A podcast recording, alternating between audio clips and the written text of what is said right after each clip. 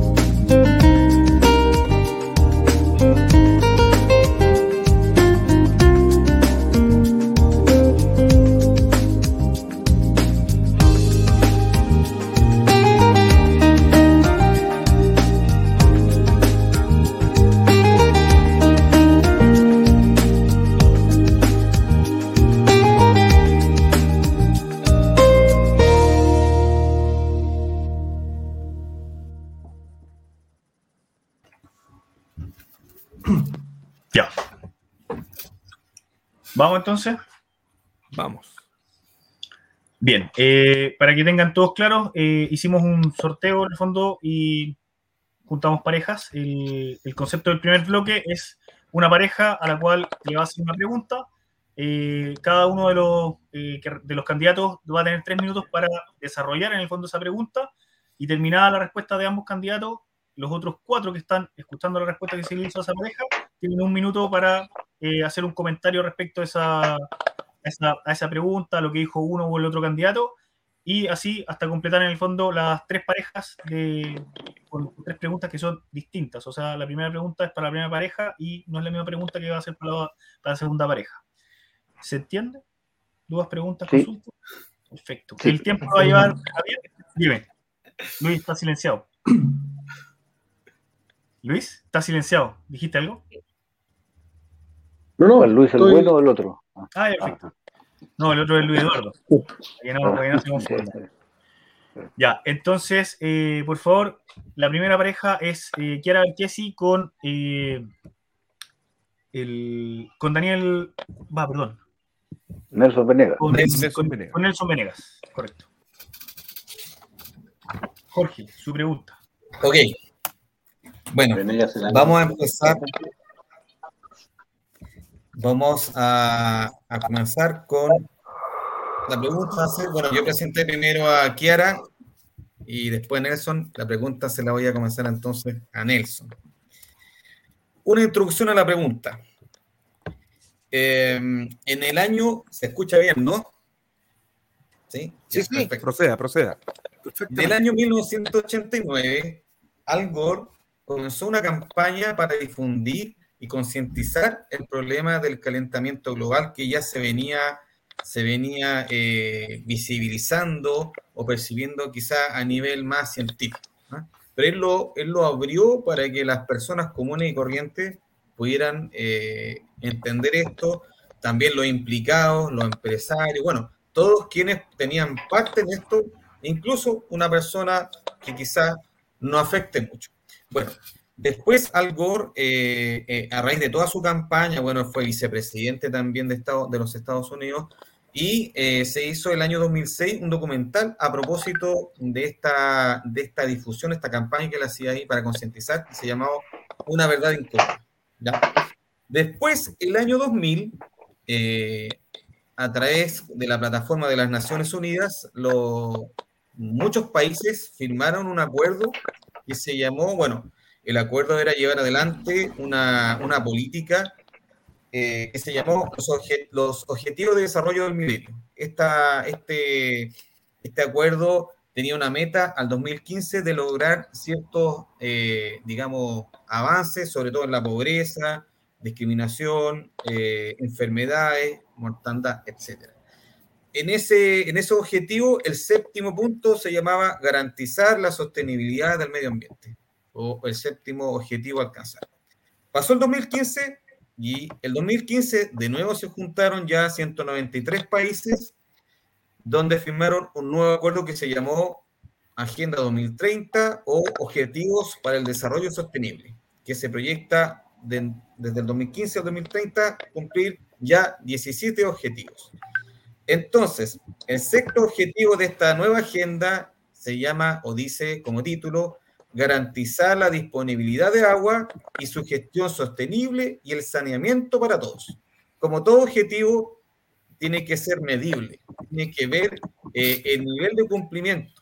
Entonces, la pregunta eh, que partiría respondiendo Nelson es, ¿qué nivel de cumplimiento tenemos en la región respecto de este, de este sexto objetivo que se llama garantizar la disponibilidad de agua y su gestión sostenible y el saneamiento para todos.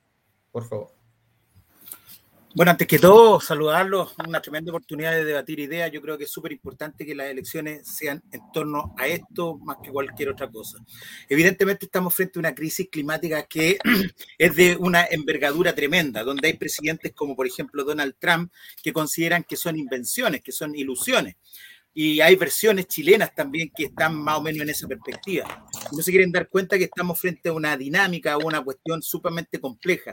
Entre el, año, entre el año 1850 y el año 1950, la temperatura del planeta aumentó en medio grado y eso significó la muerte de más de un millón de especies. Lo que nosotros tenemos pronosticado de aquí a fin de siglo es aumentar la temperatura de 2 a 4 grados lo cual significa una cantidad de muertes sustancialmente muy grande.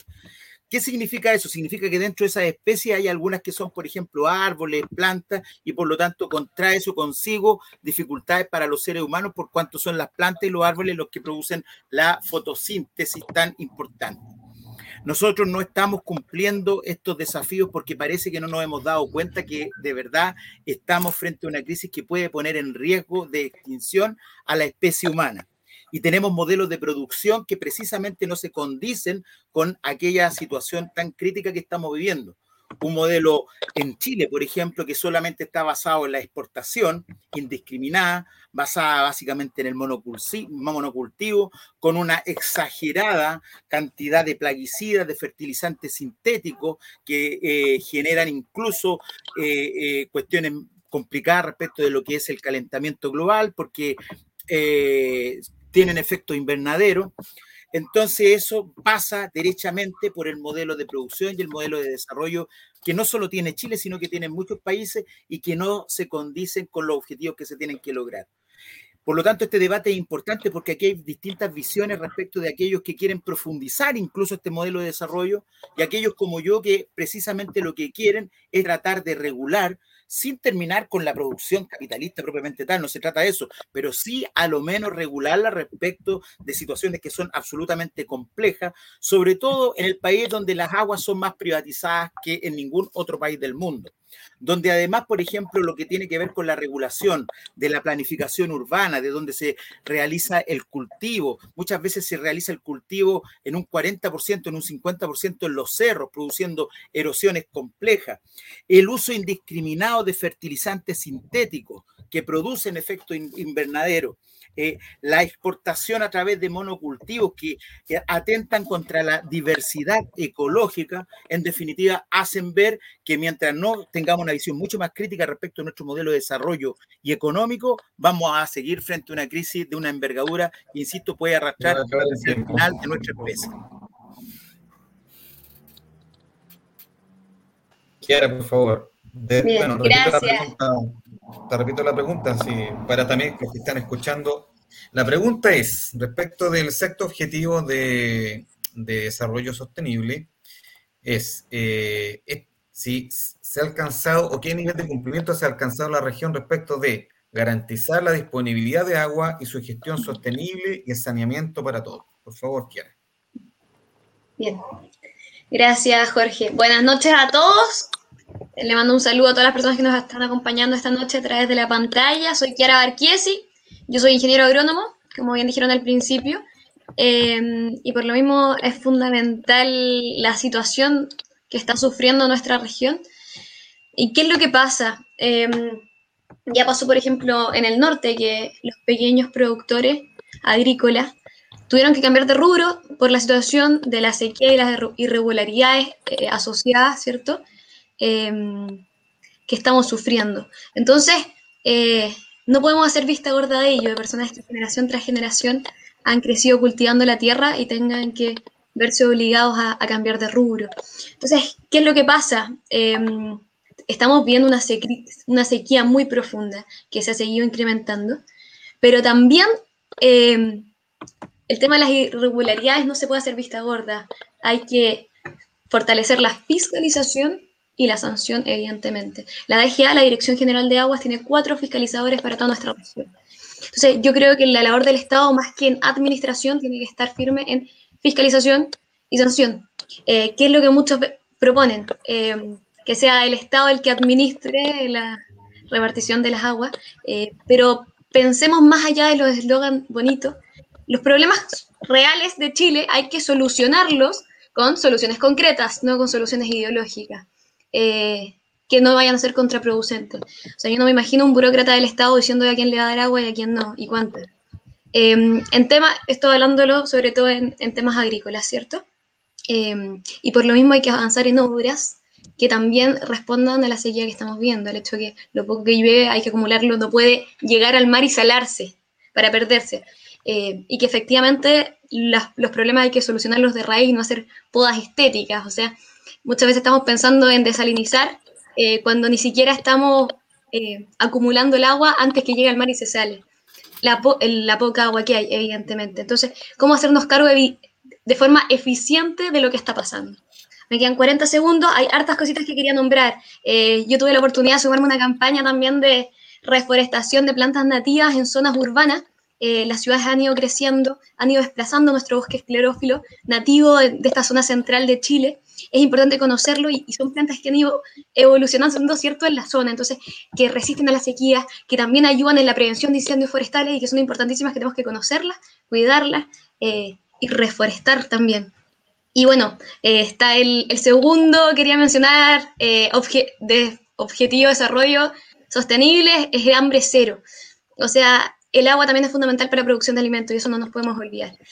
obviamente el agua potable también, que es, es importante y que no está llegando a cada rincón de nuestra región. Se me está acabando el tiempo, tenía hartas ganas más de hablar, así que creo que voy a ser mi minuto después. Que estén, muchas gracias. Está silenciado, Jorge. Jorge está silenciado. Los nervios, los nervios. Antes que pasemos a la, comentarios de un minuto de los demás eh, debatientes, y yo tengo que hacer un pequeño comentario respecto de la información objetiva, valga la redundancia. Eh, en el sitio web chileagenda2030.gov.cl están los datos del seguimiento de este objetivo que el cual fue emplazado para que ustedes lo respondieran. Debo decir en relación a esa información que está en esa página web, ambos eh, me parece que no, no se aproximaron a la información que está en el sitio web. ¿ah? No, no hay una opinión personal. Yo comparé lo que dijeron frente a lo que decía. Ahí hay aproximadamente ocho, ocho subpuntos sobre ese objetivo, subobjetivos, en los cuales los tres primeros estamos muy cerca del 100% y los demás están al debe. Sobre todo el tema del acceso universal y equitativo al agua potable y el tratamiento también del agua potable. Pero ahí quedan otras brechas que eh, todavía están por alcanzar y que no fueron comentadas por ustedes. Entonces le dejamos la palabra para que comenten esto mismo en un minuto eh, los demás eh, debatientes. Comenzaríamos por Daniel Verdes.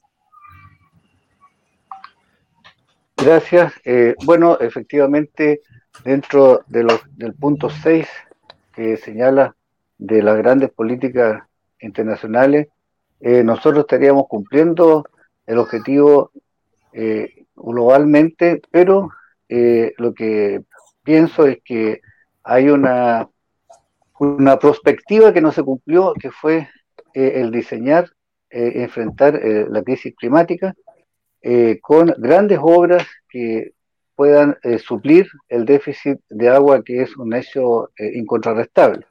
Que haya llegado el agua efectivamente malamente en algunos casos, con camiones aljibe y con otras tecnologías, sí hay agua en este momento disponible, pero que no se hace cargo de lo que es la agricultura familiar campesina, quien se enfrenta a un déficit eh, por la falta de perspectiva en la inversión, donde creo yo que había que haber hecho embalses con mucha anticipación.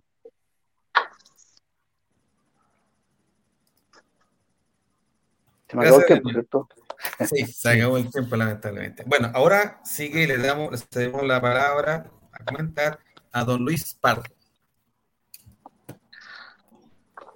Hola, buenas noches, muchas gracias.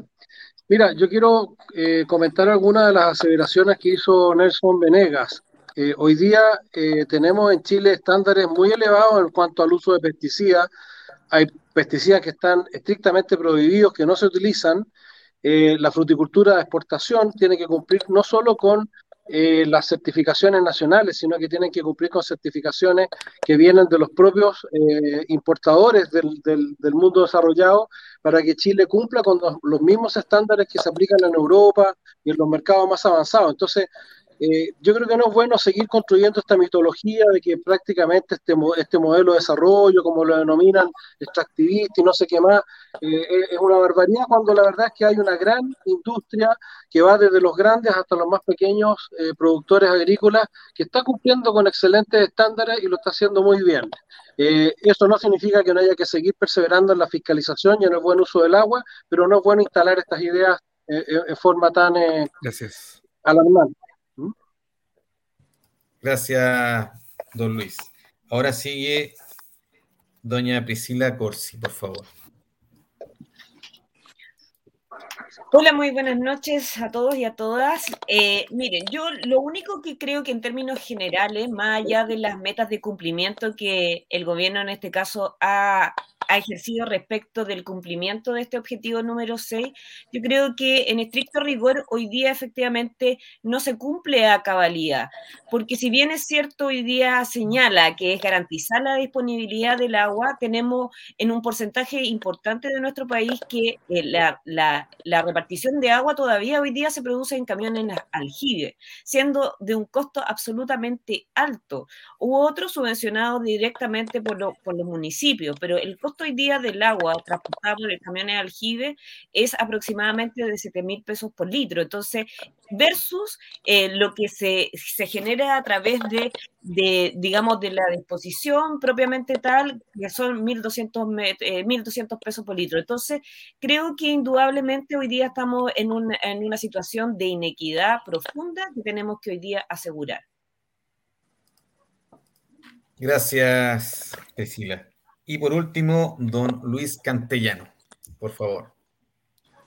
Gracias, Jorge. Eh, bueno, en relación a la pregunta, yo me quiero hacer cargo derechamente, porque efectivamente la pregunta tiene que ver con los, con los, los objetivos eh, establecidos, digamos, en, en, estos eh, objetivos de, de, las Naciones Unidas de Desarrollo Sostenible. Y es muy importante, Jorge, señalarte que prácticamente nuestro país está a la vanguardia en comparación al resto de los países de Latinoamérica. Tú ya citaste el tema del tratamiento, del acceso al agua. Eh, estamos cercanos casi al 100% en ese sentido. Evidentemente que hay algunas comunas, sobre todo en nuestro distrito, que, que lo pasan mal por un tema de escasez hídrica.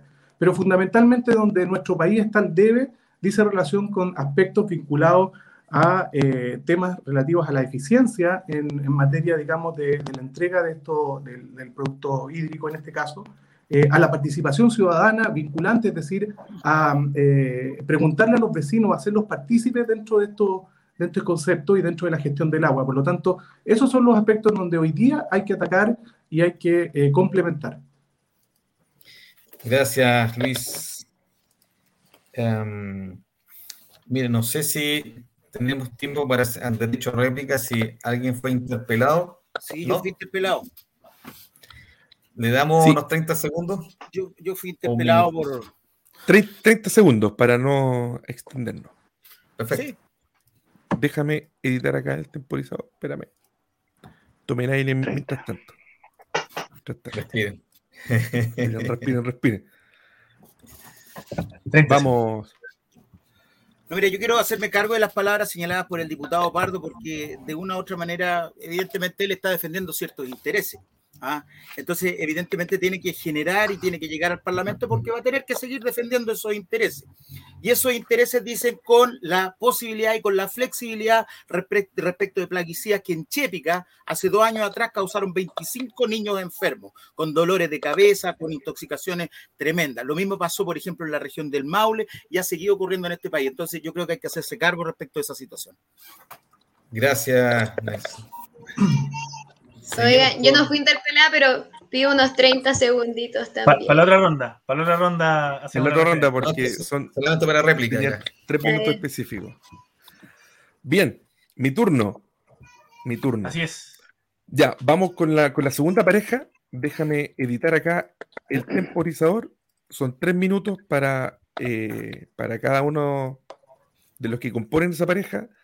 Y los cuatro que escucharon van a tener un minuto para, para comentar, para eh, hablar sobre la respuesta o dar su propia respuesta.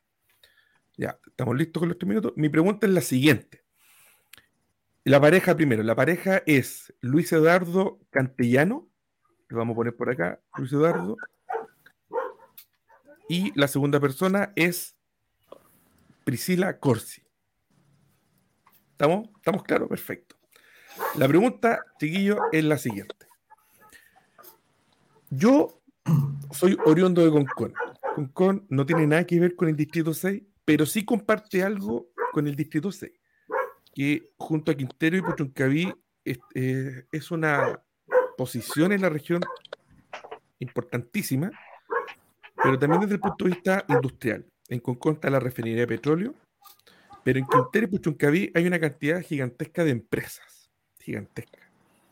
Y eh, desde el año 2018 he sido testigo, porque he tenido que ir a, unos trabajos en Quintero, he sido testigo de los desastres ambientales que han ocurrido, y no solo desde el 2018 a la fecha, sino mucho antes. El 2014 hubo un derramamiento de petróleo gigantesco, de petróleo que, si no me equivoco, traía ENAP desde Irán, y el de 2014 un desastre pero gigantesco, y así suma y sigue.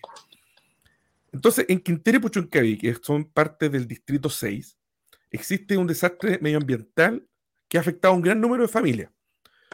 El ejemplo que quizás todos tenemos cuando pasamos por ahí es la escuela de la Greda, la escuela histórica, que ya no está en el lugar donde siempre había estado y se tuvo que cambiar por el desastre ambiental que existe ahí. La pregunta para Luis Eduardo y Priscila es la siguiente. Primero va a responder Luis Eduardo. ¿Cómo equilibrar el desarrollo productivo y la protección de los derechos de vida de las personas? ¿Cómo equilibrar el desarrollo productivo y la protección de los derechos de vida de las personas? Luis Eduardo, tienes tus tres minutos. Bueno, esa es una gran pregunta, eh, Javier, porque finalmente es el kit del asunto. Hoy día, eh, eh, finalmente, nosotros estamos en un concepto que lo que se tiene que impulsar finalmente es el desarrollo sustentable. Y esto implica efectivamente generar actividad productiva sin afectar los componentes del medio ambiente para las generaciones futuras. Y esto la comunidad internacional eh, Javier, se ha puesto de acuerdo y estamos contestes y nadie podría desconocerlo. Por lo tanto, no significa, digamos, acá establecer o pensar en el medio ambiente como un concepto eh, de museo que no se pueda tocar. El conservacionismo en este caso eh, no se condice con el desarrollo que tienen que vivir los pueblos.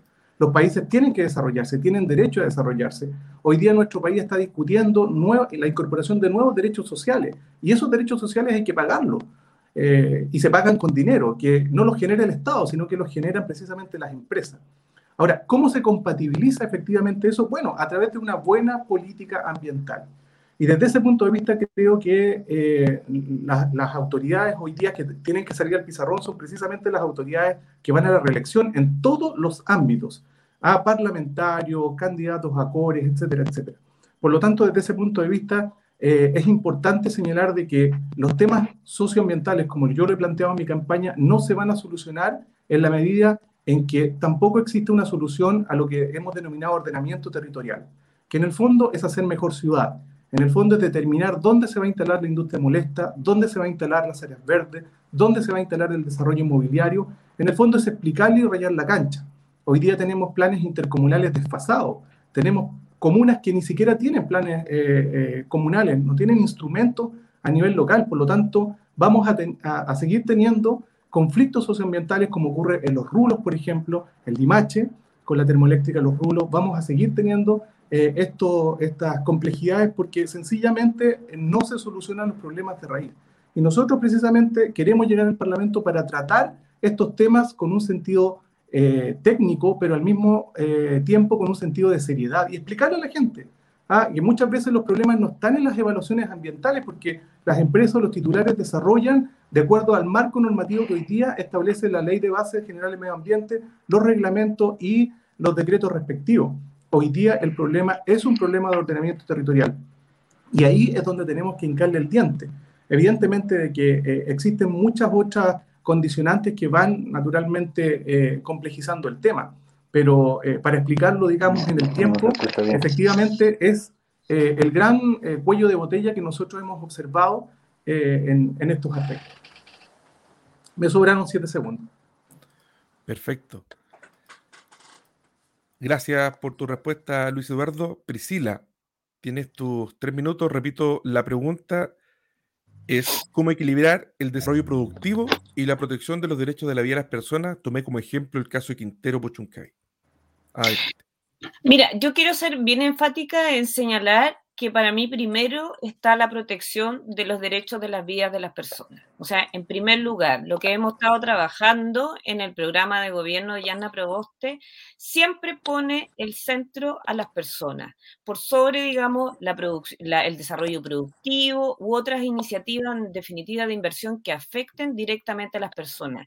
Estamos en una situación de pandemia que justamente hemos tratado de ir colocando en el centro también la, eh, la vida, eh, la protección y el desarrollo de cada una de las personas frente a las situaciones económicas y etcétera, que indudablemente son importantes, pero que en definitiva, eh, para mí, en el centro y como una humanista cristiana, de alguna forma yo pongo ahí en el centro. Ahora, yo creo que nosotros tenemos que reevaluar las zonas de sacrificio, como tú bien lo planteaba Javier, respecto de estas zonas específicamente de Quintero, Puchuncaví, hoy día en Concón también hay una expansión muy importante y grande de, empresas que se están instalando y que, ojo, que los barrios industriales también generan bastante riesgo y vulnerabilidad eh, de la protección integral de cada una de ellas desde el punto de vista del desarrollo de sus familias, pero también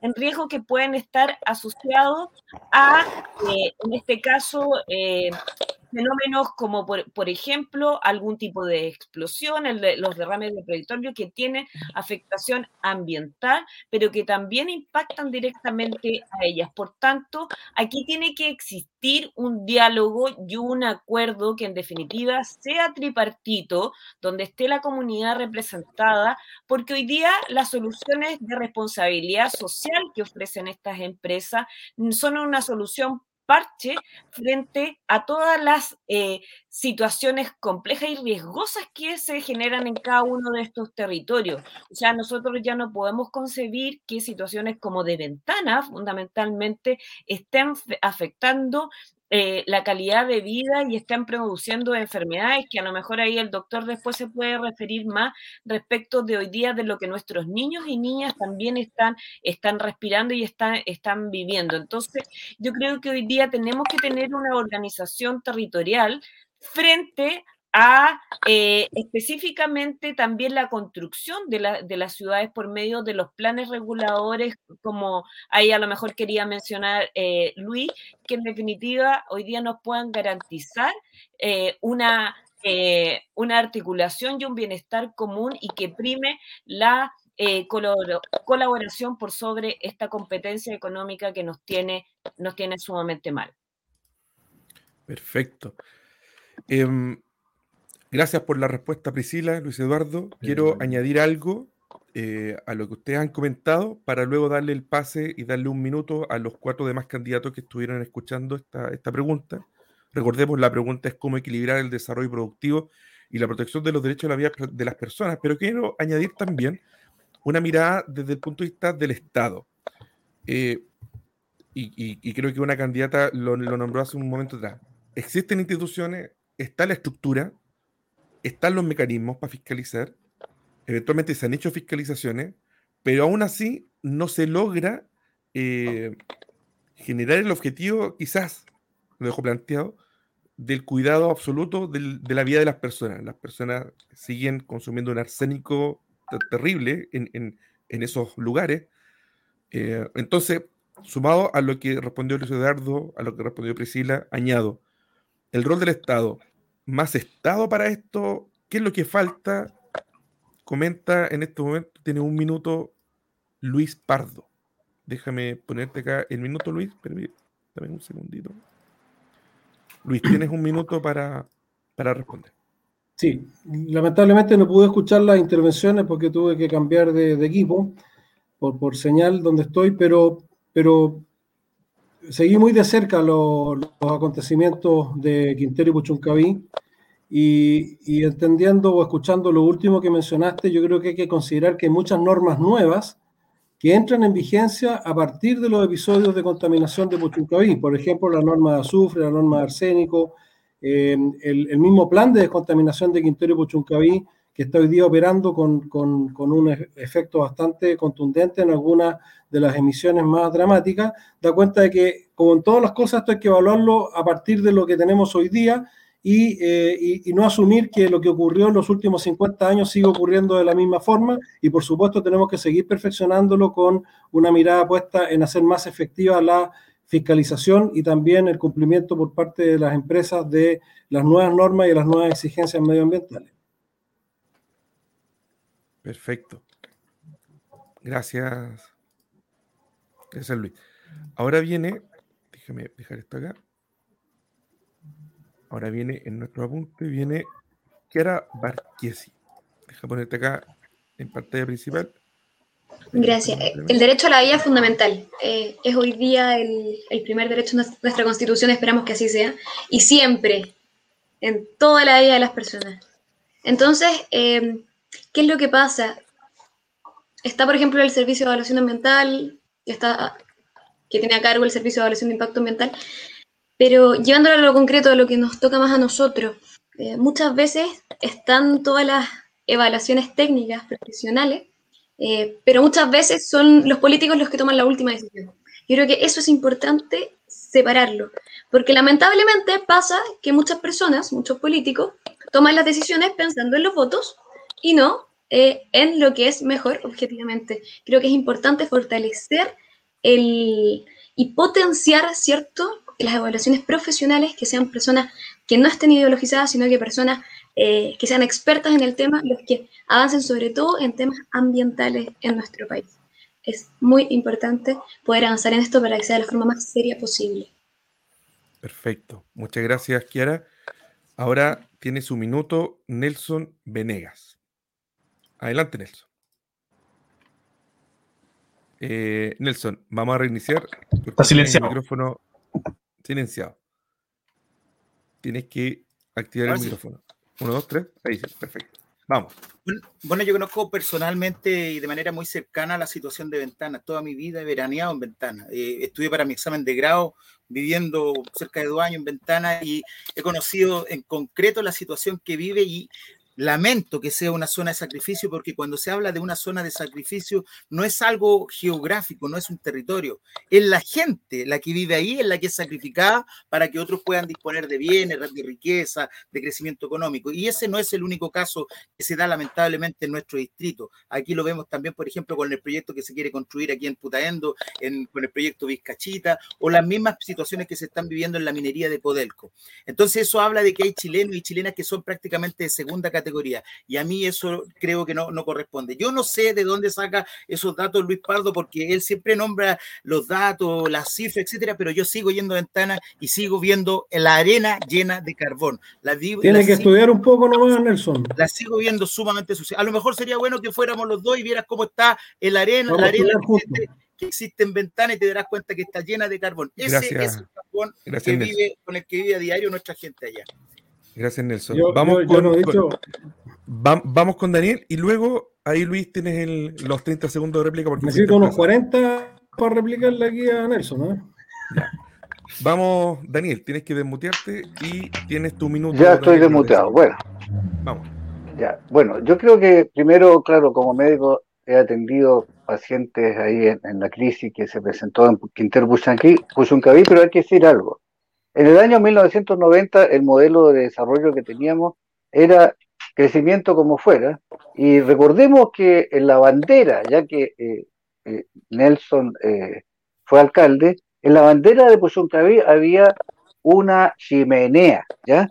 Con humo y todo. ¿ah? ¿Por qué? Porque no importaba, la, la, cosa era que había empleo, que había desarrollo, y se contaminaban y se tiraban toneladas de azufre al aire. Y ese modelo cambió. ¿Por qué? Porque hubo que cambiar eh, que no bastaba solamente el crecimiento. A, la pregunta concreta, ¿cómo se cambia el modelo? ¿Saben cómo? Con tecnología. ¿Cómo lo, se hizo en el País Vasco, donde hay unidades parecidas, con otra unidad que descontamina? Es decir, la respuesta es con tecnología. Así que lo, eh, eh, lo quiero resumir de esa manera. Perfecto. Muchas gracias, Daniel. Déjame ajustar acá. Luis, déjame ajustar los 30 segundos. Espérame, espérame. Toma ahí un impulso y tienes tus 30 segundos. Vale, sí, yo, yo la verdad las cosas es que creo que hoy día no es tiempo para lamentar, sino que es tiempo para accionar. Y nosotros... Perdón, perdón, perdón, perdón, era, Luis, Luis Eduardo. Ah, era Luis. perdón. porque... Perdón, había levantado mi mano, pero ya, ok. A quienes estaban en las parejas tuvieron su... a, Luis Pardo. Luis, Luis Pardo, Luis Pardo. Luis Pardo, tú fuiste emplazado, tienes tus 30 segundos para responder. Mira, respecto al primer emplazamiento que yo defiendo interés, a propósito que le doy a conocer a, quienes nos escuchan datos eh, efectivos respecto de cómo opera las exportaciones, eh, yo creo que no es bueno descalificar, sino que es mejor si uno no sabe los datos, no los conoce, no opinar. Y respecto a Quintero Puchuncaví, estoy muy consciente de las grandes dificultades que tenemos en materia medioambiental. Voy todas las semanas para Quintero Puchuncaví. Simplemente señalé lo mismo que dijo el doctor Verdesi, que había un cambio normativo importante y que hay que seguir avanzando en esa misma línea. Perfecto. Gracias. Yo fui, fui imputado de nuevo por Pardo porque nuevamente me, ataca. ¿Cómo, cómo sí, porque es un diálogo. Así, así como, como tú lo empezaste, el No, pero es un diálogo. Se, nitrofenol, Pardo, Pardo, se llama nitrofenol. Vamos a tener al final, vamos a tener al final, de los tres bloques. Prohibido Nelson, que por se favor. siguen utilizando. Aguántate un poquito. Amarren a eh, Venegas. al, al, final de las tres preguntas, vamos en la segunda pregunta. Al final de la tercera pregunta, que es con la pareja que va a ver Nicolás, vamos a dar un minuto, un minuto para cada uno de ustedes. Si quieren redondear, en ese minuto ustedes hagan lo que quieran, ¿ya? Así que vayan tomando apuntes y van a tener ese minuto, Luis Eduardo, que hasta ahí con algo a media, ahí vas a tener ese minuto, Nelson también. Ahora Nicolás tiene la palabra. Ya, yo, bueno, yo vivo actualmente en la Ligua y muchos eh, diputados eh, o candidatos a diputados no, ni siquiera realmente vienen acá porque realmente hay menos gente, qué sé yo, pero lo que me, ven solamente a pasearse realmente a las elecciones, pero lo que pasa muchas veces acá en la, en la comuna es que eh, hay un eslogan, así como no es sequía, es saqueo. Y hay todo un tema con el agua, el agua, el agua. Y yo sé que hay un tema a nivel mundial con respecto al agua. Eh, pero la pregunta eh, básicamente es, y la voy a dejar pegada ahí para que la puedan leer también, ¿cuál es el diagnóstico respecto, respecto a la crisis hídrica acá en la región, particularmente obviamente en la, la, provincia? y cómo se resuelve desde el Congreso. O sea, congresista y no porque realmente se van con soluciones, no sé, lo mismo, así como tecnológicos, no, es desde el Congreso. O sea, yo, diputado, ¿cómo puedo resolver el problema hídrico de la región? Eh, comienza Daniel Verdesi con sus tres minutos. Muchas gracias. Eh, bueno, eh, primero, efectivamente, aquí los eslogans no funcionan y efectivamente, eh, asumiendo que eh, existe un déficit hídrico verdadero, eh, la única forma es con una perspectiva de desarrollo. La perspectiva es el arte de predecir los escenarios futuros y eso se debió y se debe hacer por lo menos con miradas a 50 años.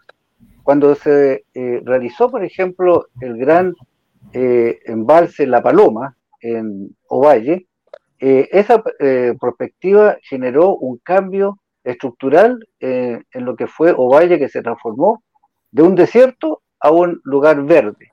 ¿Por qué? Porque efectivamente se hicieron grandes inversiones y aquí es donde vienen algunas miradas que también tienen un contenido social.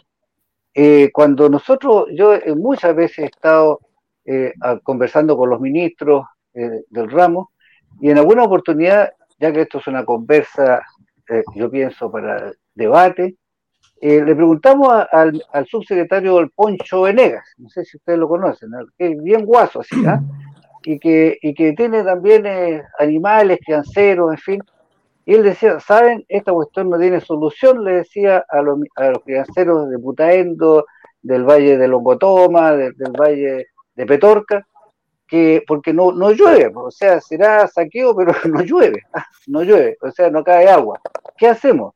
Entonces él dijo, mejor vendan los animales, mejor dejemos de sembrar, y es ahí donde yo creo que hay que meter el tema de una política de Estado en la que asumamos que hay que respetar la agricultura familiar campesina, hay que protegerla, y para eso hay que hacer grandes obras que vayan a suplir eso.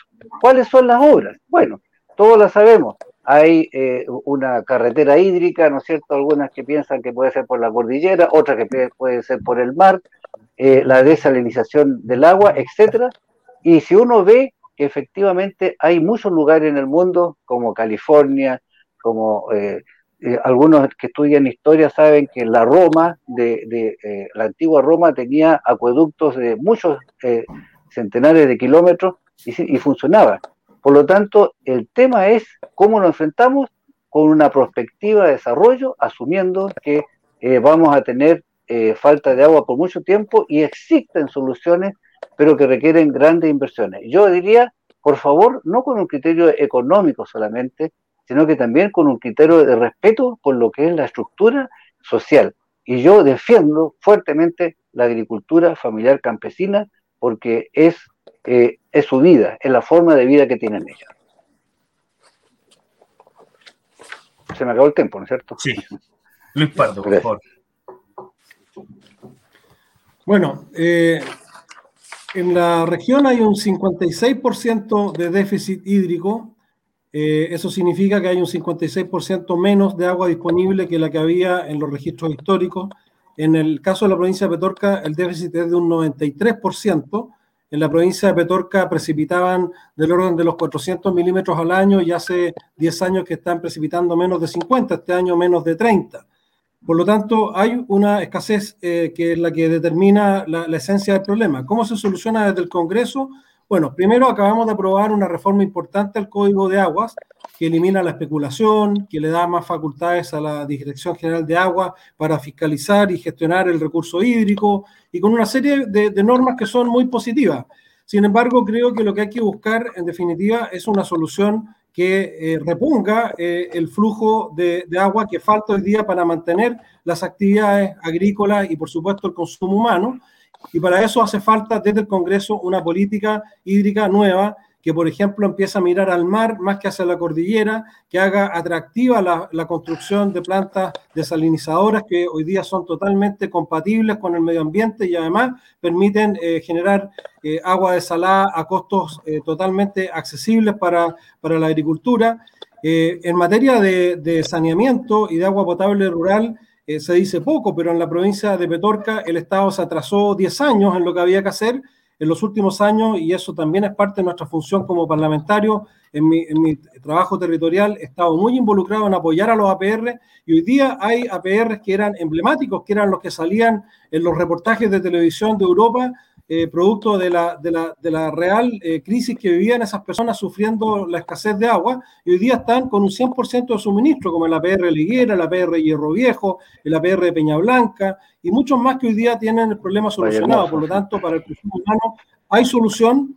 Eh, lamentablemente hoy día los reportajes no vienen a mostrar el, el tema solucionado, pero hay que seguir avanzando pero desde el Congreso, para responder la pregunta, se requiere, por ejemplo, eh, generar incentivos para que eh, las mineras, por ejemplo, utilicen agua desalada que la pueden pagar y liberen agua en las cuencas para que las sanitarias, que hoy día no tienen ningún estímulo para hacerlo, ni los permite tampoco su marco normativo, puedan eh, construir eh, plantas desalinizadoras.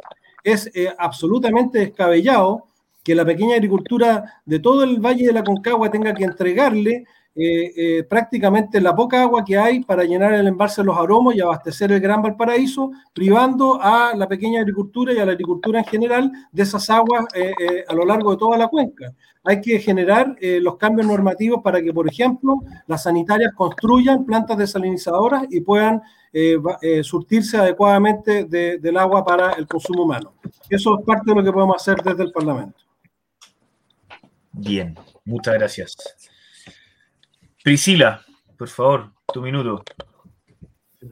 Sí, la pregunta era bien clara respecto del diagnóstico y, yo la verdad de las cosas es que a, mí me gustaría interpelar también a los dos diputados en ejercicio actualmente porque en definitiva, la escasez hídrica ya son 13 años, al menos en esta región ya son 13 años que venimos consecutivamente con escasez hídrica. Entonces, yo aquí interpelo respecto de cuáles son los proyectos en concreto que han impulsado hoy día los dos diputados, porque en definitiva, o sea, hoy día estamos hablando de más inversión, de más temas, y, la verdad de las cosas es que cuando cambiamos de, de gobierno, había un impulso importante en la DGA para que se profundizara el tema de la fiscalización, que venía también a hoy día tratar de, de supervigilar a aquellos que están robando el agua, hay que decirlo literalmente. Entonces, ahora que ya estamos con la soga al cuello, salimos con todos estos eh, temas de infraestructura mayor y yo me pregunto, ¿qué hemos hecho en estos cuatro años? Ya, como vamos a tener el minuto final para todo, eh, ahí dejamos la, interpelación mejor para seguir avanzando. Eh, ¿Qué me falta ahora? Eh, Luis Eduardo Cantellano. Eh, sí, bueno, a mí me parece curioso también que los parlamentarios en ejercicio hoy día no estén diciendo en el fondo lo que, lo que no hicieron ellos anteriormente. Pero mira, yo tengo al menos tres ideas que podrían incluso tomarlas los parlamentarios en ejercicio para transformarlas en proyectos de ley. Yo creo que hoy día desde el Congreso uno puede necesariamente eh, fomentar una nueva administración de agua en momentos críticos, cuando existen decretos de escasez hídrica. Eso se puede hacer podemos gestionar una nueva administración en tiempos de, de sequía. Además, nosotros estamos proponiendo la creación de criterios ambientales mínimos para que los gobiernos regionales e incluso las municipalidades puedan establecer un verdadero DICOM ambiental respecto de los proveedores, respecto de las empresas con las cuales están gestionando. Esto es un criterio que nosotros queremos que eh, la administración pública incorpore y de alguna manera vaya eh, haciendo caldo de cultivo para efectos de eh, mitigar el cambio climático. Y por otro lado, la participación ciudadana vinculante en el sistema de evaluación ambiental. Ese será un motor importantísimo que nosotros vamos a incluir en nuestro programa. Gracias. Ahora, Nelson Menegas. Señor, usted. El tema, del agua es un tema que no da para especulaciones así tan frívolas. El tema del agua es súper complejo y tiene que tener soluciones drásticas. La primera solución hay, drástica tiene que ser un plan de inversiones general, profundo, contundente, así como se hizo en el año 1990 con las carreteras. Eso mismo se tiene que hacer con la inversión hídrica. Y este gobierno incumplió respecto de todo lo que tenía que ver con, con, con construcción de embalse, de revestimiento de canales, etcétera. Segundo, se tiene que trabajar no solo en la desalación de la agua, sino que fundamental y prioritariamente con el tratamiento de las aguas grises. Y tercero, lo más complicado y lo más complejo, que por lo menos es lo que a mí me diferencia, es vamos a entrar a analizar el tema de la propiedad del agua o no en un país donde está absolutamente privatizada y sobre todo, por ejemplo, el agua subterránea. Respecto al agua subterránea, hoy día un gran agricultor construye un pozo de 200 metros y deja al lado de un, pozo de agua potable rural que tiene menos metros sin agua. Y eso es lo que está... ¿Nos vamos a meter con el derecho de propiedad del agua o no? Muchas gracias, Nelson. Chiara Barquesi. Ojo, el agua es un bien nacional de uso público creo que es importante si nosotros somos candidatos que usemos los conceptos bien y no andemos repitiendo eslogan que suenan bonitos pero que te alejan de la realidad. No hay que, no hay que confundir. Algunas cositas también. el desarrollo industrial en Puchuncaví partió en los años 60, no en los 80 por si acaso. El, hay que, y aquí me gustaría escuchar a Simpson también, pero no se puede preguntar a, a los moderadores. El tema de, de la desalinización, al menos en la agricultura, es súper complicado voy a saltarme la parte de los costos. El tema de los metales pesados es súper complicado, bueno. Eh, así que creo que, hay que considerarlo bien porque no es una alternativa tan viable. Lo de las aguas grises que dijeron sí, es, una, es un buen punto. Y tengo que mencionar, recordar, no voy a dar nombres, un candidato del Partido Regionalista Verde, aquí no hay nadie, así que no voy a pegar combos, eh, que dio un paso al costado para no afectar a Boric, porque eh, una minera le pasó plata para eh, que no haga objeciones ambientales al proyecto minero. Esa es la desconfianza que hoy día muchas veces producen personas que velan más por sus intereses personales o ideológicos y no por el bienestar de los chilenos. Así que estamos aquí para renovar la política. Muchas gracias. Ya, muchas gracias. Ya, entonces. Permíteme, eh, permíteme, Nicolás, porque me parece que Chiara, Chiara eh, hizo. No, pero, pero, pero, pero, por eso, si ahora. Calma, calma. Ahora, viene. Lo que pasa es que dijo que no sabía, pues viejo. No, pero, pero, Nelson, yo le enseño Que no sabía qué. De, derecho, de no, no sabía. de de agua y de todas esas cosas. vamos a tener que silenciar. Ya, eh, ahora viene en el fondo el minuto de réplica, o sea, un minuto para cada uno. Vamos a partir por los dos candidatos que fueron interpelados, Daniel Verdesi y Luis Pardo. Si es que los vuelven a interpelar, unos 30 segundos más, pero, pero no mucho más que eso, para que, ojalá cada uno se centre en, en, demos un cierre a este, este, este módulo y después pasemos a las preguntas cortas y ahí quedan en libertad de acción. Así que comencemos con Daniel Verdesi, su minuto de cierre de este bloque. Bueno, muchas gracias. Eh, Primero hay que decir que eh, la interpelación, en realidad, eh, cualquiera sabe que un proyecto de gran envergadura eh, en el tema del agua requiere 50 años, por eso que hablé de prospectiva. Como yo supongo que todos saben lo que es la prospectiva, la prospectiva es la capacidad de visualizar el futuro a grandes plazos. Y se debió haber hecho prospectiva de, del tema del agua hace 50 años atrás y existían esos proyectos y esos proyectos significan, eh, bueno, muchas cosas que son complejas de hacer, como, eh, ¿no es cierto?, eh, expropiaciones, como pagos a, personas que pierden sus propiedades para poder hacer un gran embalse. Los embalses están en proceso, yo pienso que es un trabajo muy complejo y las aguas, tanto subterráneas, se han aprovechado lo mejor posible dentro de lo que es la escasez hídrica. No resulta, si, se eh, sacara todo lo, irregular eh, en, el tema de, propiedad, no se soluciona el problema ni siquiera en un 1%. Muchas gracias. Luis Pardo, por favor, su minuto.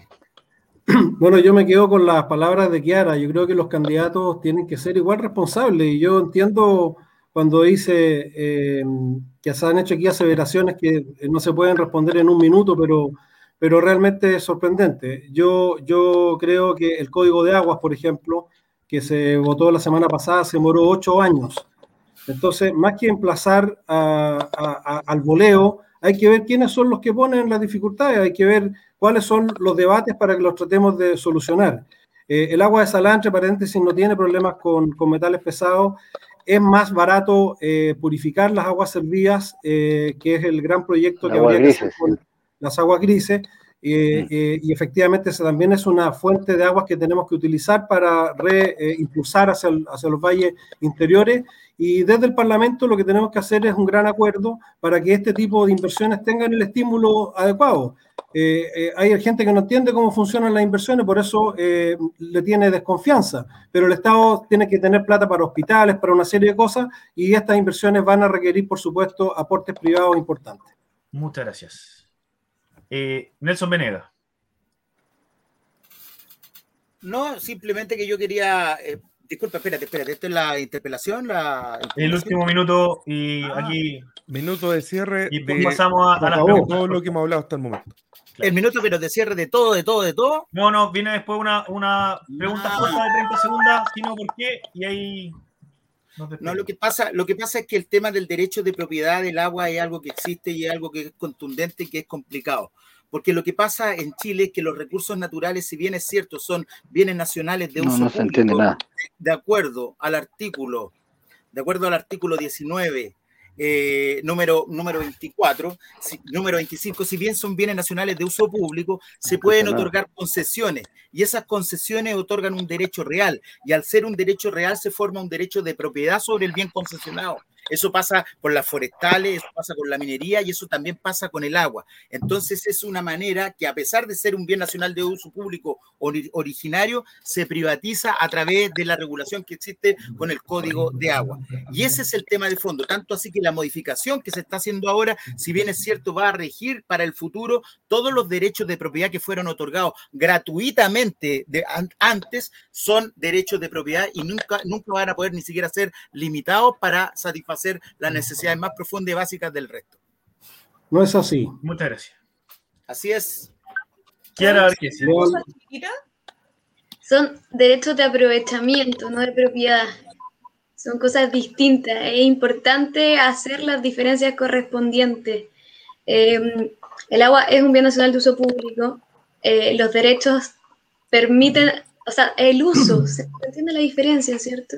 Es importante. En castellano, tú que eres abogado, ¿por qué no le Yo soy ingeniero agrónomo. Tú que eres abogado, que te dile lo que es un derecho real sobre el tema. Por, por favor, para que quiera tenga ese minuto. Vamos a tener que reiniciar el minuto de, de Kiara. Hay que comportarse. Em, pero bueno, yo quería hablar de más cosas. Creo que el, punto ya está hecho. Cualquier persona puede, puede leerlo y, no hay que redundar tanto en el tema. Em, y ojo que aquí dicen, Chile, el país que más, ya hay mucho, la mayoría de los países de clima mediterráneo, ojo, no nos podemos estar comparando con países que tienen climas distintos, clima mediterráneo, em, que para que se les haga fácil, los países que producen los mejores vinos, em, usan sistemas similares. ¿Qué otras cosas se pueden hacer? Que también mirando estos mismos países, California, por ejemplo, que tiene el mismo clima que Mediterráneo, eh, embalse subterráneo de infiltración de napa, tantas cosas que se pueden seguir trabajando. Y me gustaría comentar un poquito, eh, también para que me vayan conociendo, lo que hablaban un poco al principio de los monocultivos. Yo hice la, investigación de mi tesis de posgrado en la Universidad de Bolonia, en Italia, eh, sobre agroecología, que creo que, bueno, un poco lo que hablé al principio de ir conociendo el eh, todos los beneficios que hay. En resumen, en un viñedo eh, con salvia. Eh, interacción entre plantas, ya. Me pueden preguntar por interno si quieren saber un poquito más. Por supuesto. Priscila Corsi, por favor.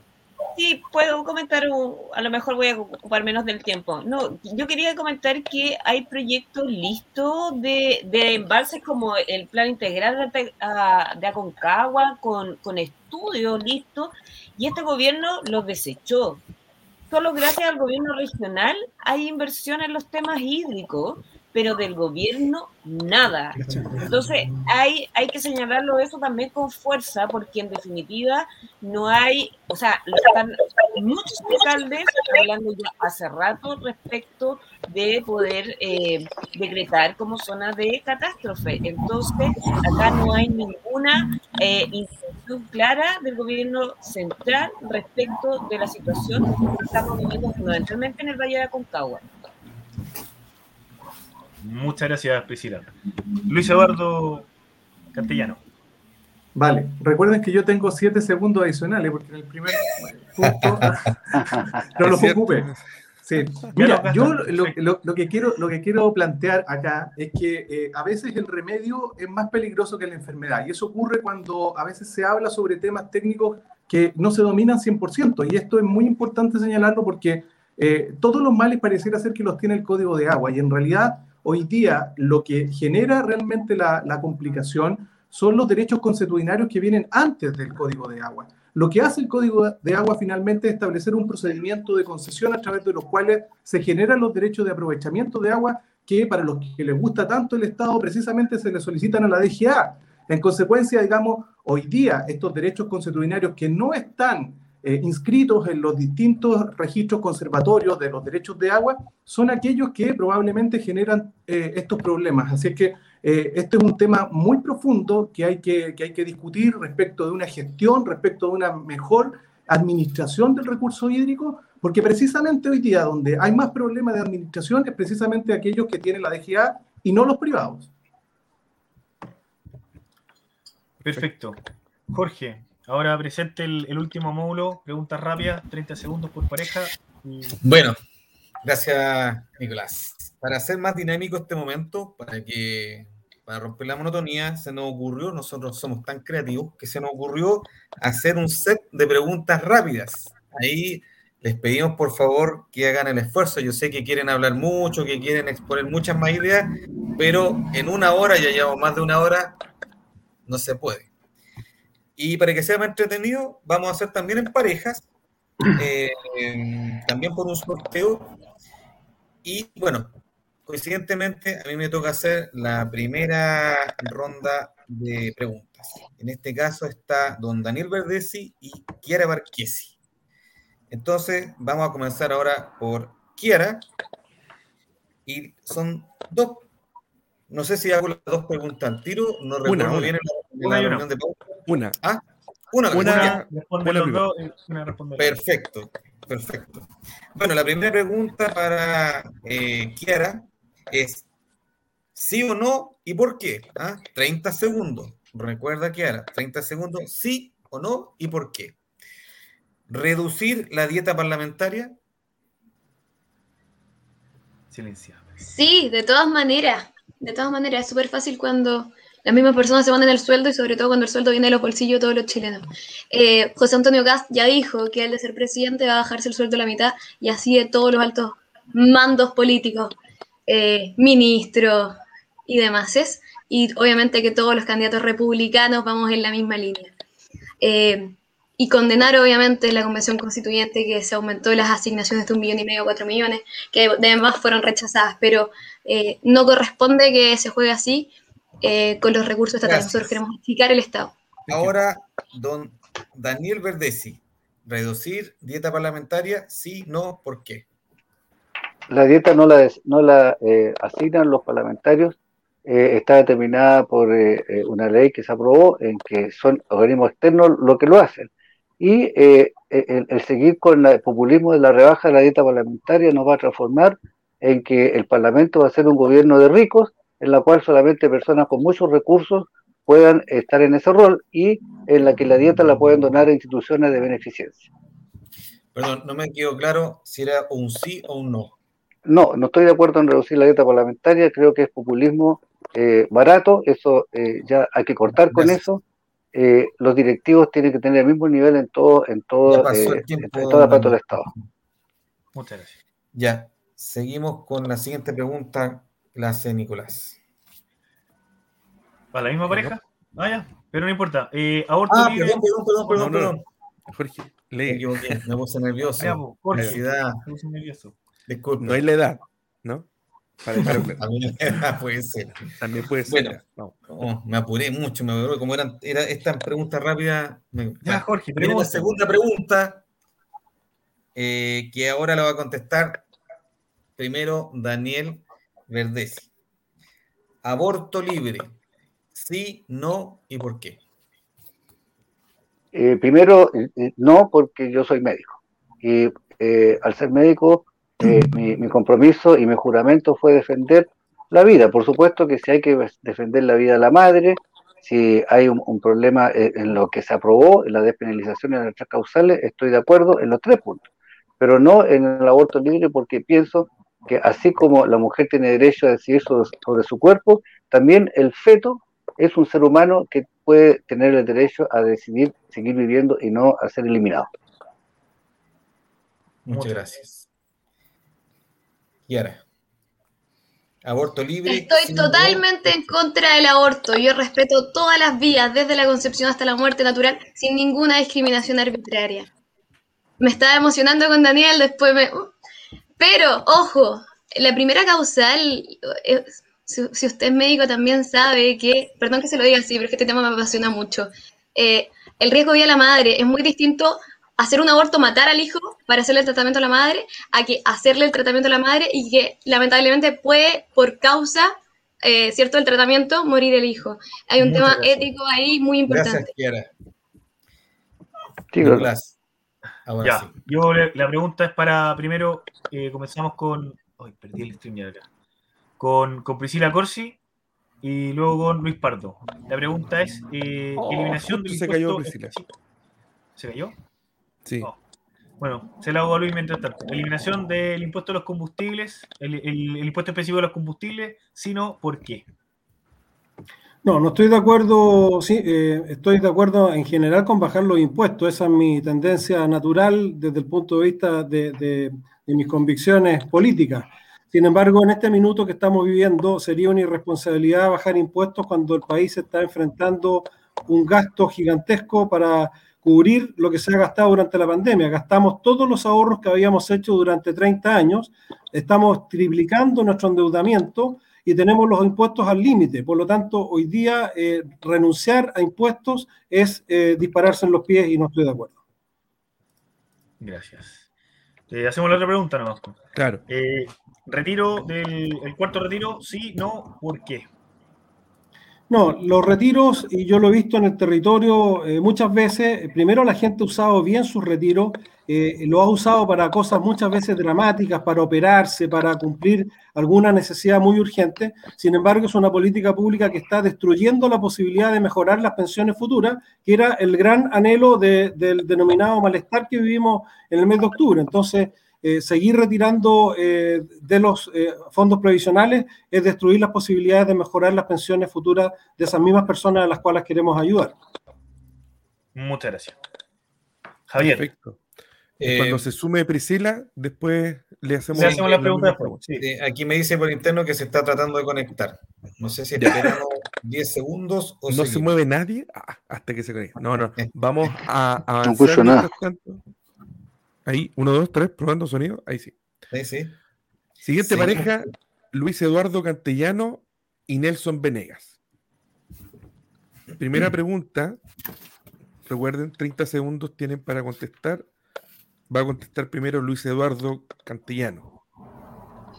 La pregunta dice así. ¿AFP estatal? Si no, ¿por qué? La verdad es que eh, sí, eh, pero básicamente para que, eh, para que la gente entienda de que la FP no es eh, el problema ni tampoco probablemente la solución. A mí me gusta que la gente tenga alternativas para elegir. Yo soy un libertario por definición, por lo tanto, desde ese punto de vista, si la gente quiere destinar sus fondos previsionales en una FP estatal, en un fondo internacional, en una FP privada, que lo haga. ese es mi concepto. libertad ante todo. Perfecto. Muchas gracias. Ahora entonces, em, Nelson Venegas, tienes tus 30 segundos. AFP estatal, si no, ¿por qué? Sí, yo estoy de acuerdo con una AFP estatal siempre y cuando sea eh, una fiscalización eficiente, que sea totalmente eficiente y que no tenga que ver con coteos políticos en las definiciones de su directorio. Creo en la FP estatal por cuanto tiende a bajar el precio, por ejemplo, de las comisiones o genera una competitividad mejor respecto del sistema. Ahora yo creo que en todo caso la principal modificación que se tiene que hacer acá es tratar de generar o aumentar el pilar básico solidario para que así eh, sean las pensiones mayores en el momento de que se produzca la tasa de reemplazo. Perfecto. Se nos cayó otro. Y no volvió Priscila. la pregunta debería ser si ellos pondrían sus ahorros en la, en la AFP estatal. Eh, siguiente, formato, por favor. Siguiente pregunta. 20 eh, segundos está, está relacionada con, el, con, el, con las una que hizo Nicolás, que fue específica, valga redundancia, respecto de, el, impuesto específico de los combustibles. Pero esto es más, es general y quizás una aproximación en otro candidato. Nelson, bajar impuestos, sí, no, ¿por qué? Ya. El impuesto que hay que bajar o hay que suprimir el impuesto del IVA. Ese es el que está afectando a los sectores más, eh, más postergados, un, un, impuesto totalmente eh, eh, que, tienda a desfavorecer a esos sectores. Y hay que subir los impuestos al capital. En este país, el 1% de Chile se está llevando cerca del 29% de la riqueza nacional. Y también soy absolutamente partidario de un impuesto a los súper ricos, porque este es un país demasiado desigual, uno de los más desiguales del mundo. Perfecto. Gracias, Nelson. Tienes tus 30 segundos aquí. Luis Eduardo, bajar impuestos Sí, no, ¿por qué? Sí, yo en realidad por definición eh, soy un convencido en que hay que bajar los impuestos, hay que incentivar efectivamente la creación de empleo a través de eh, el emprendimiento privado y subir los impuestos no ayuda en absoluto. Sin embargo, hay algunos que yo mantendría eh, precisamente como el impuesto a, los combustibles, porque precisamente estamos hablando sobre un cambio climático. Y acá nosotros tenemos que no tener dobles miradas y, hay que establecer efectivamente restricciones eh, en el parque automotriz eh, muchas veces que es el gran contaminante eh, hoy día en el, en el, país y en el mundo. Perfecto. Gracias Nelson y gracias Luis Eduardo. Priscila no volvió. No quisieron discutir con Pardo. Tendrá que contestar. no, no, lo soportan, no lo soportan ni para eso. Bien, en atención a que no volvió Priscila, nos contestará quizás después por correo o la entrevistaremos después en un episodio especial. Estamos llegando al fin, chiquillos. Eh, sé que ha sido larga la jornada, pero desde nuestra vereda estamos muy felices de que se haya podido generar este diálogo, emplazamientos para ir para acá. Y le vamos a dar un minuto para terminar el debate. Hablen lo que quieran, preséntense, llamen a votar, tienen un minuto en libertad para hablar. Va a comenzar, como teníamos la imagen publicada, va a comenzar Nelson Venegas. Nelson, tienes un minuto, déjame habilitarlo acá. Esperemos un poquito, por favor. Un minuto. Ya,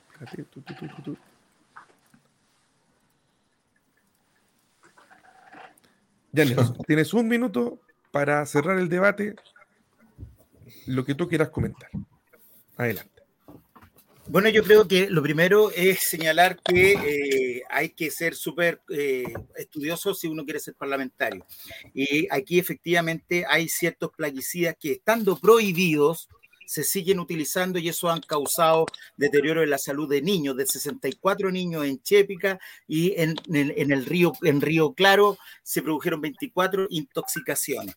Entonces eso no es para andar para andar complicándose o señalar que son mentiras.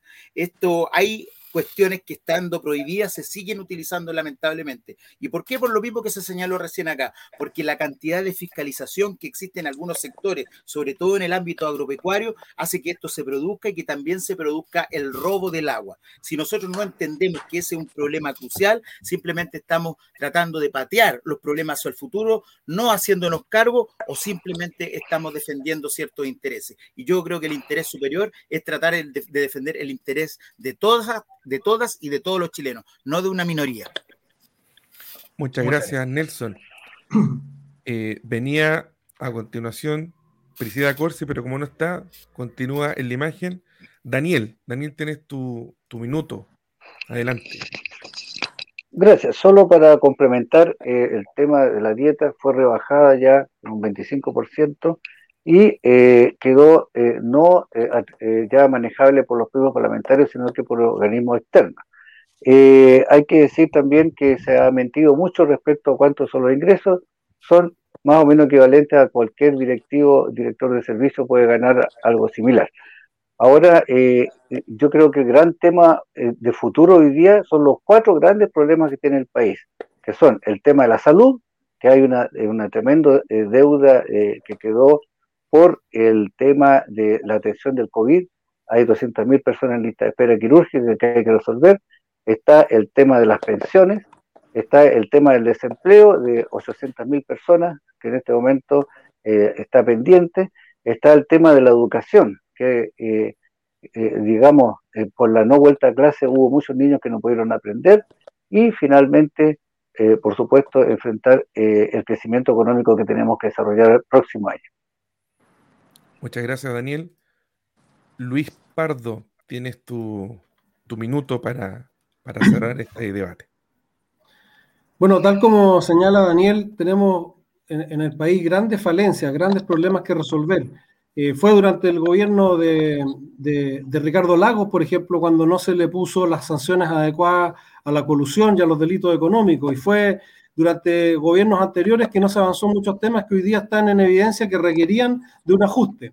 Pero si hacemos el debate a partir de descalificaciones, a partir de ponernos los buenos contra los malos, que los que no entiendo lo que dicen es porque defienden intereses y si yo no sé, eh, invento, yo creo que ese debate no conduce a ninguna parte. El país necesita que hagamos un debate serio, que nos informemos y que seamos transparentes para decirle a la ciudadanía cuáles son los efectos de las cosas que vamos a legislar. Si vamos a subir impuestos, bueno, expliquemos el impacto que eso va a tener en el empleo, en la inversión y si vamos a bajar impuestos, lo mismo. Entonces, seamos responsables y, no caigamos en este juego estéril de tirarnos eh, disparos y lanzarnos eh, como armas arrojadizas, descalificaciones que finalmente no ayudan a solucionar los problemas de la gente.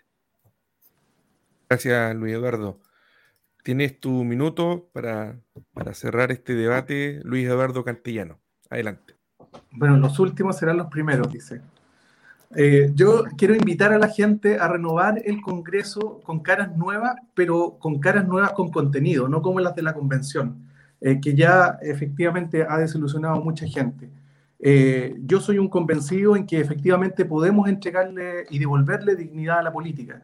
Por eso necesitamos gente preparada. Y yo llamo a, las personas que nos están mirando, a pesar de los candidatos, a saber cuál es su experiencia, en qué se han preparado, qué han estudiado, y conforme a eso emitir un voto informado. Porque hoy día necesitamos eh, eh, representantes que sean efectivamente, que estén a la altura de la ciudadanía y que estén a la altura de lo que está ocurriendo en Chile.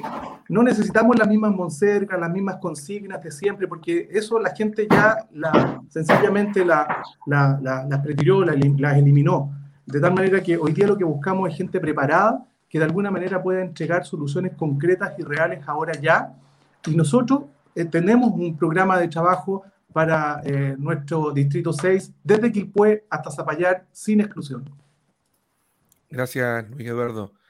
Kiara Barquiesi, tienes tu minuto. Adelante. Gracias, Luis Eduardo. Entonces yo voy a hacer la primera. Oye, eh, bueno, darle las gracias a todos. Eh, darle las gracias a todos por, por, este debate. Un saludo a todas las personas que nos están acompañando. Em, el descontento hoy día en Chile es real y es porque Chile va camino a un precipicio y creo que tanto el gobierno actual como la izquierda radical ha estado acelerando ese proceso. Pero hay un camino diferente, el camino que proponemos los republicanos junto a José Antonio Cast, es un camino del sentido común, un camino que entiende que las urgencias en Chile hoy día son el orden, el trabajo y la honestidad.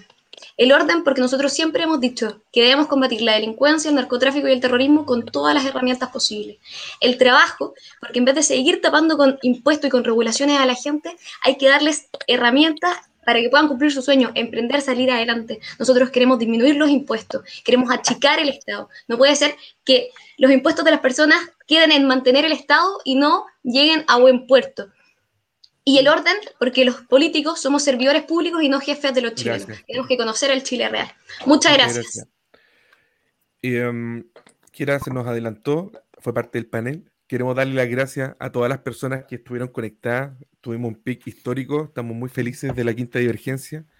Eh, tanto en Facebook como en YouTube, mucho movimiento por parte de los seguidores de los candidatos. Saludos para todos. Yo lo fui publicando en la medida que iban apareciendo ustedes hablando, así que saludamos a todas las personas que, escribieron, les damos las gracias, suscríbanse a nuestro canal, estamos en Spotify, tenemos un podcast, estamos en Twitter, en Instagram, Facebook, YouTube, en todos lados.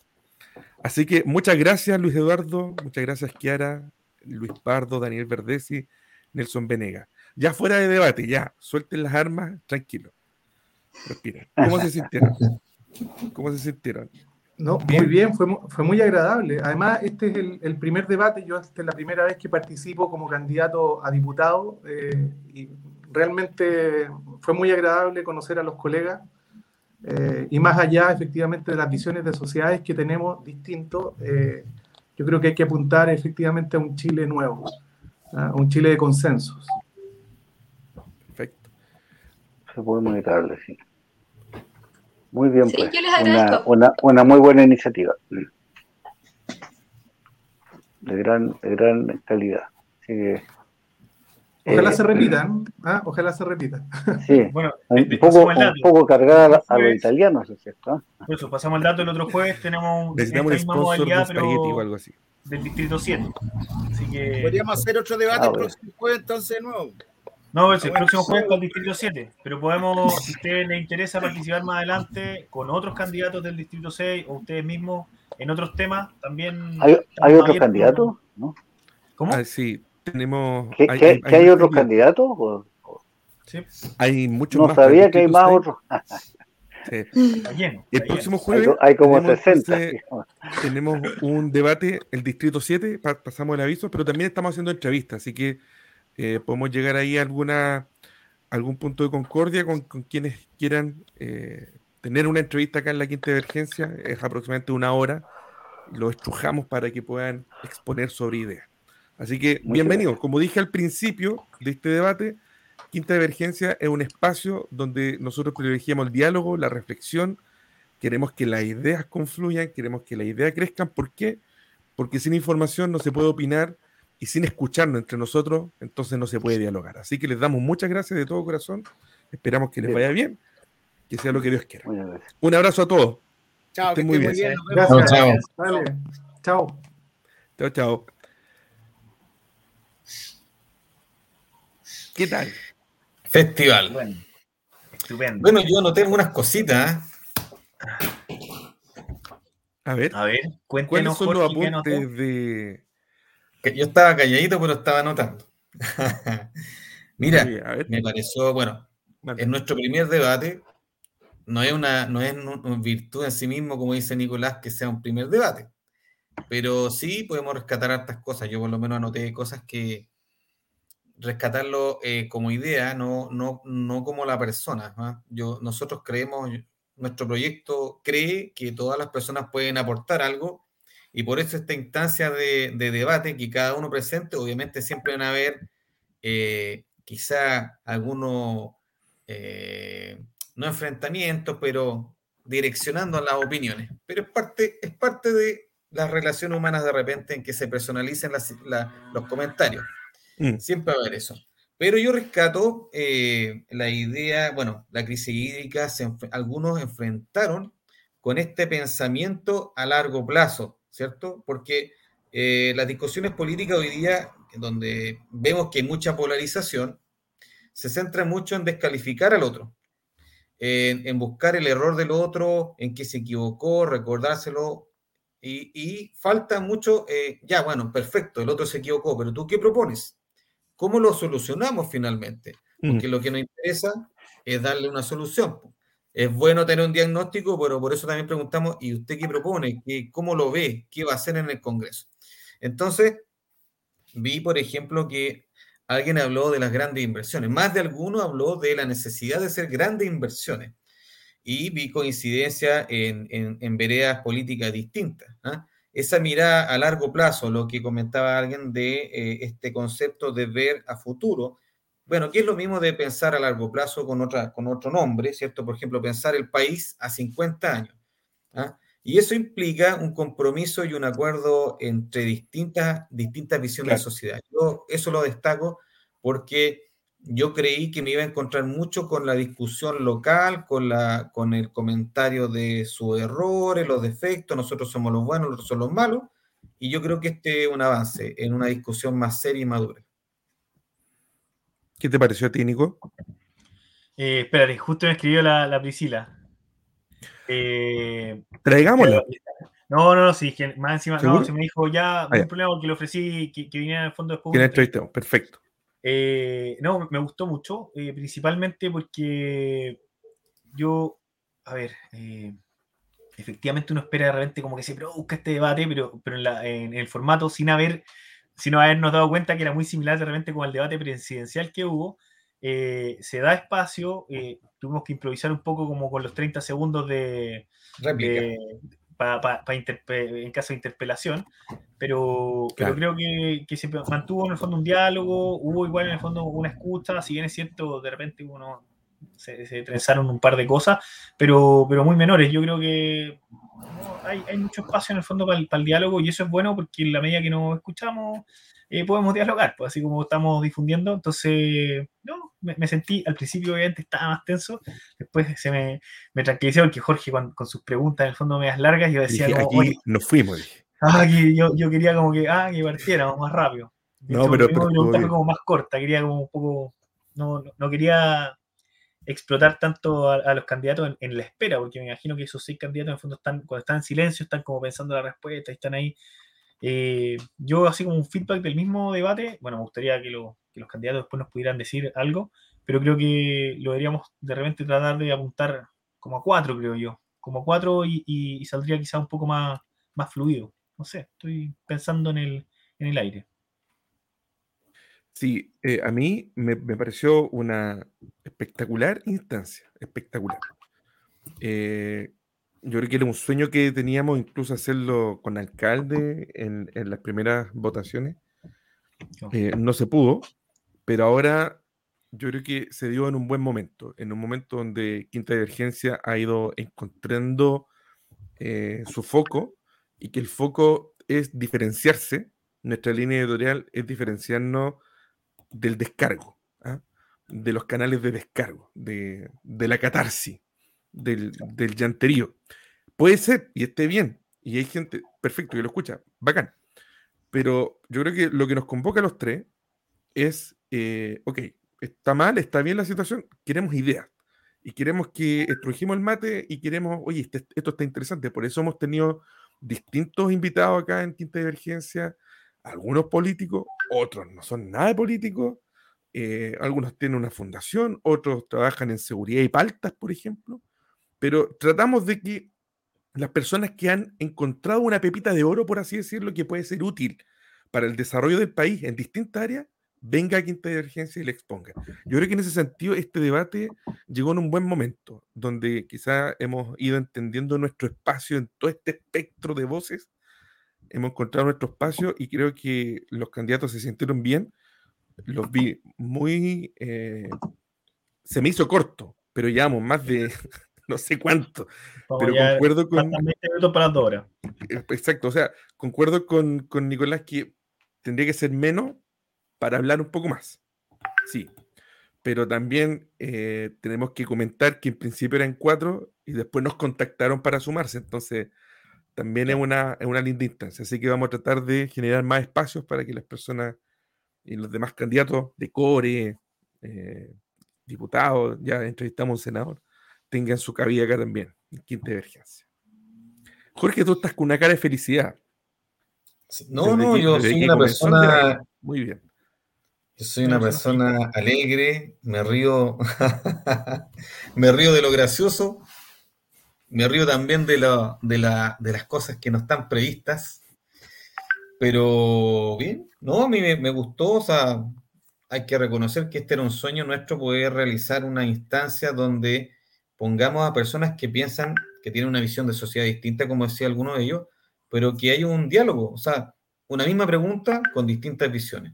Y sacamos lo mejor de cada uno o cada uno se forma una opinión con esta información que recibimos y que es lo que debiera hacer cuando uno elige a, en este cargo, un cargo de representación eh, popular. ¿ah? Tener mucha información para poder decidir, no decidir cuando estás en la urna, oye, ¿y tú por quién vas a votar? Oye, ¿quién te parece? ¿Quién? No, uno tiene que informarse. Ese es un deber del ciudadano, informarse primero. O sea, le estás dando el poder a una persona por cuatro, ocho años, no sé, la cantidad que dure ese cargo. Entonces, estás dándole poder para influir y para hacer acciones buenas o no tan buena, eh, que va a afectar a, tu entorno. Entonces, nosotros estamos haciendo un grano de arena para esta posibilidad de escucharnos, ¿ah? no dejar esto de ponerse las trincheras y lanzarse cosas a través de las redes sociales, que, bueno, es válido también, pero nosotros queremos dar una nueva forma de, de escucharnos, una forma real de escucharnos y de generar diálogo. Y aquí estamos dando un buen paso un aporte, eh, un aporte concreto, real, de lo que decimos. Así que por eso estoy muy contento. Tenemos un próximo debate el próximo jueves. Así es. Próximo jueves. Así y tenemos entrevistas. tenemos que. Prepárense. Prepárense. Prepárense. Los estrujaremos. Pero ahí yo, yo creo que tienen que ser cuatro. Sí, yo creo que el formato de cuatro es más dinámico y permite en el fondo más interpelaciones. No me, tener preparadas preguntas, porque, porque lo mismo, yo creo que eh, eh, una de las cosas que era interesante que, que la pregunta del agua fue al final.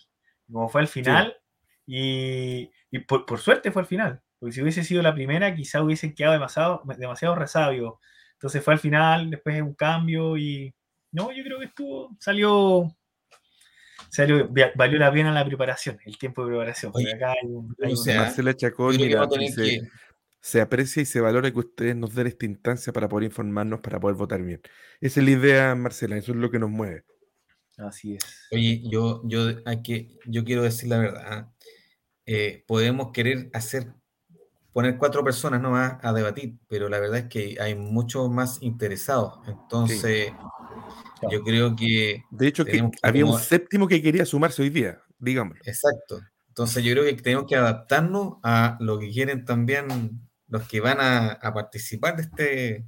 esta y, teniendo más claro el formato, ya lo probamos, yo creo que puede ser un poco más, un poco más rápido.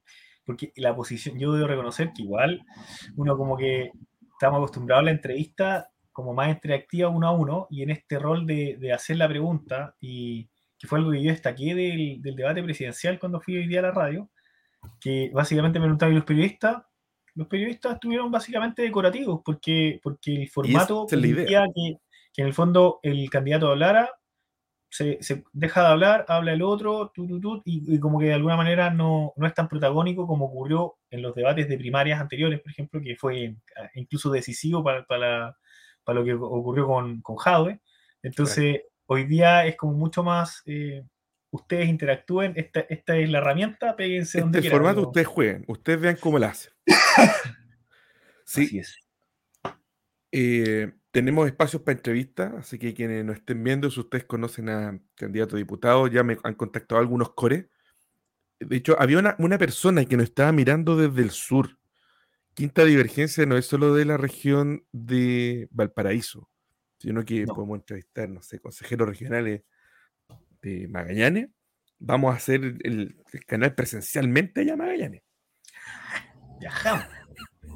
Viajamos, mira acá Sandra. Mira, Tomé, Silva, sí, también. Si, de Tomé. Si alguien en Tomé, exacto. Lo entrevistamos. No se Armamos algo, mierda. Saludos a Tomé. Saludos a Tomé.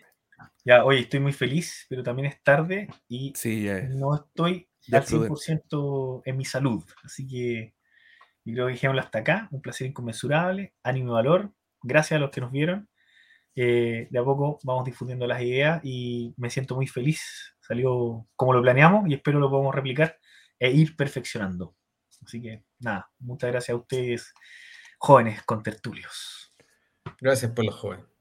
Bueno, cerremos con nuestro lema, que estamos renovando y perfeccionándolo. Un, dos, tres.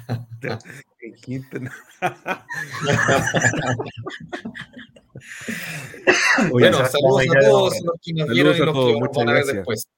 Y escuchar en Spotify. Mira, espérate, espérate, espérate, Mira, cortito, acá hay una, una, opinión que nos puede servir. Mientras más variado sea el panel de candidatos, mejor informados estaremos. Necesitamos poder escucharla a todos para así tener nuestro criterio bien formado.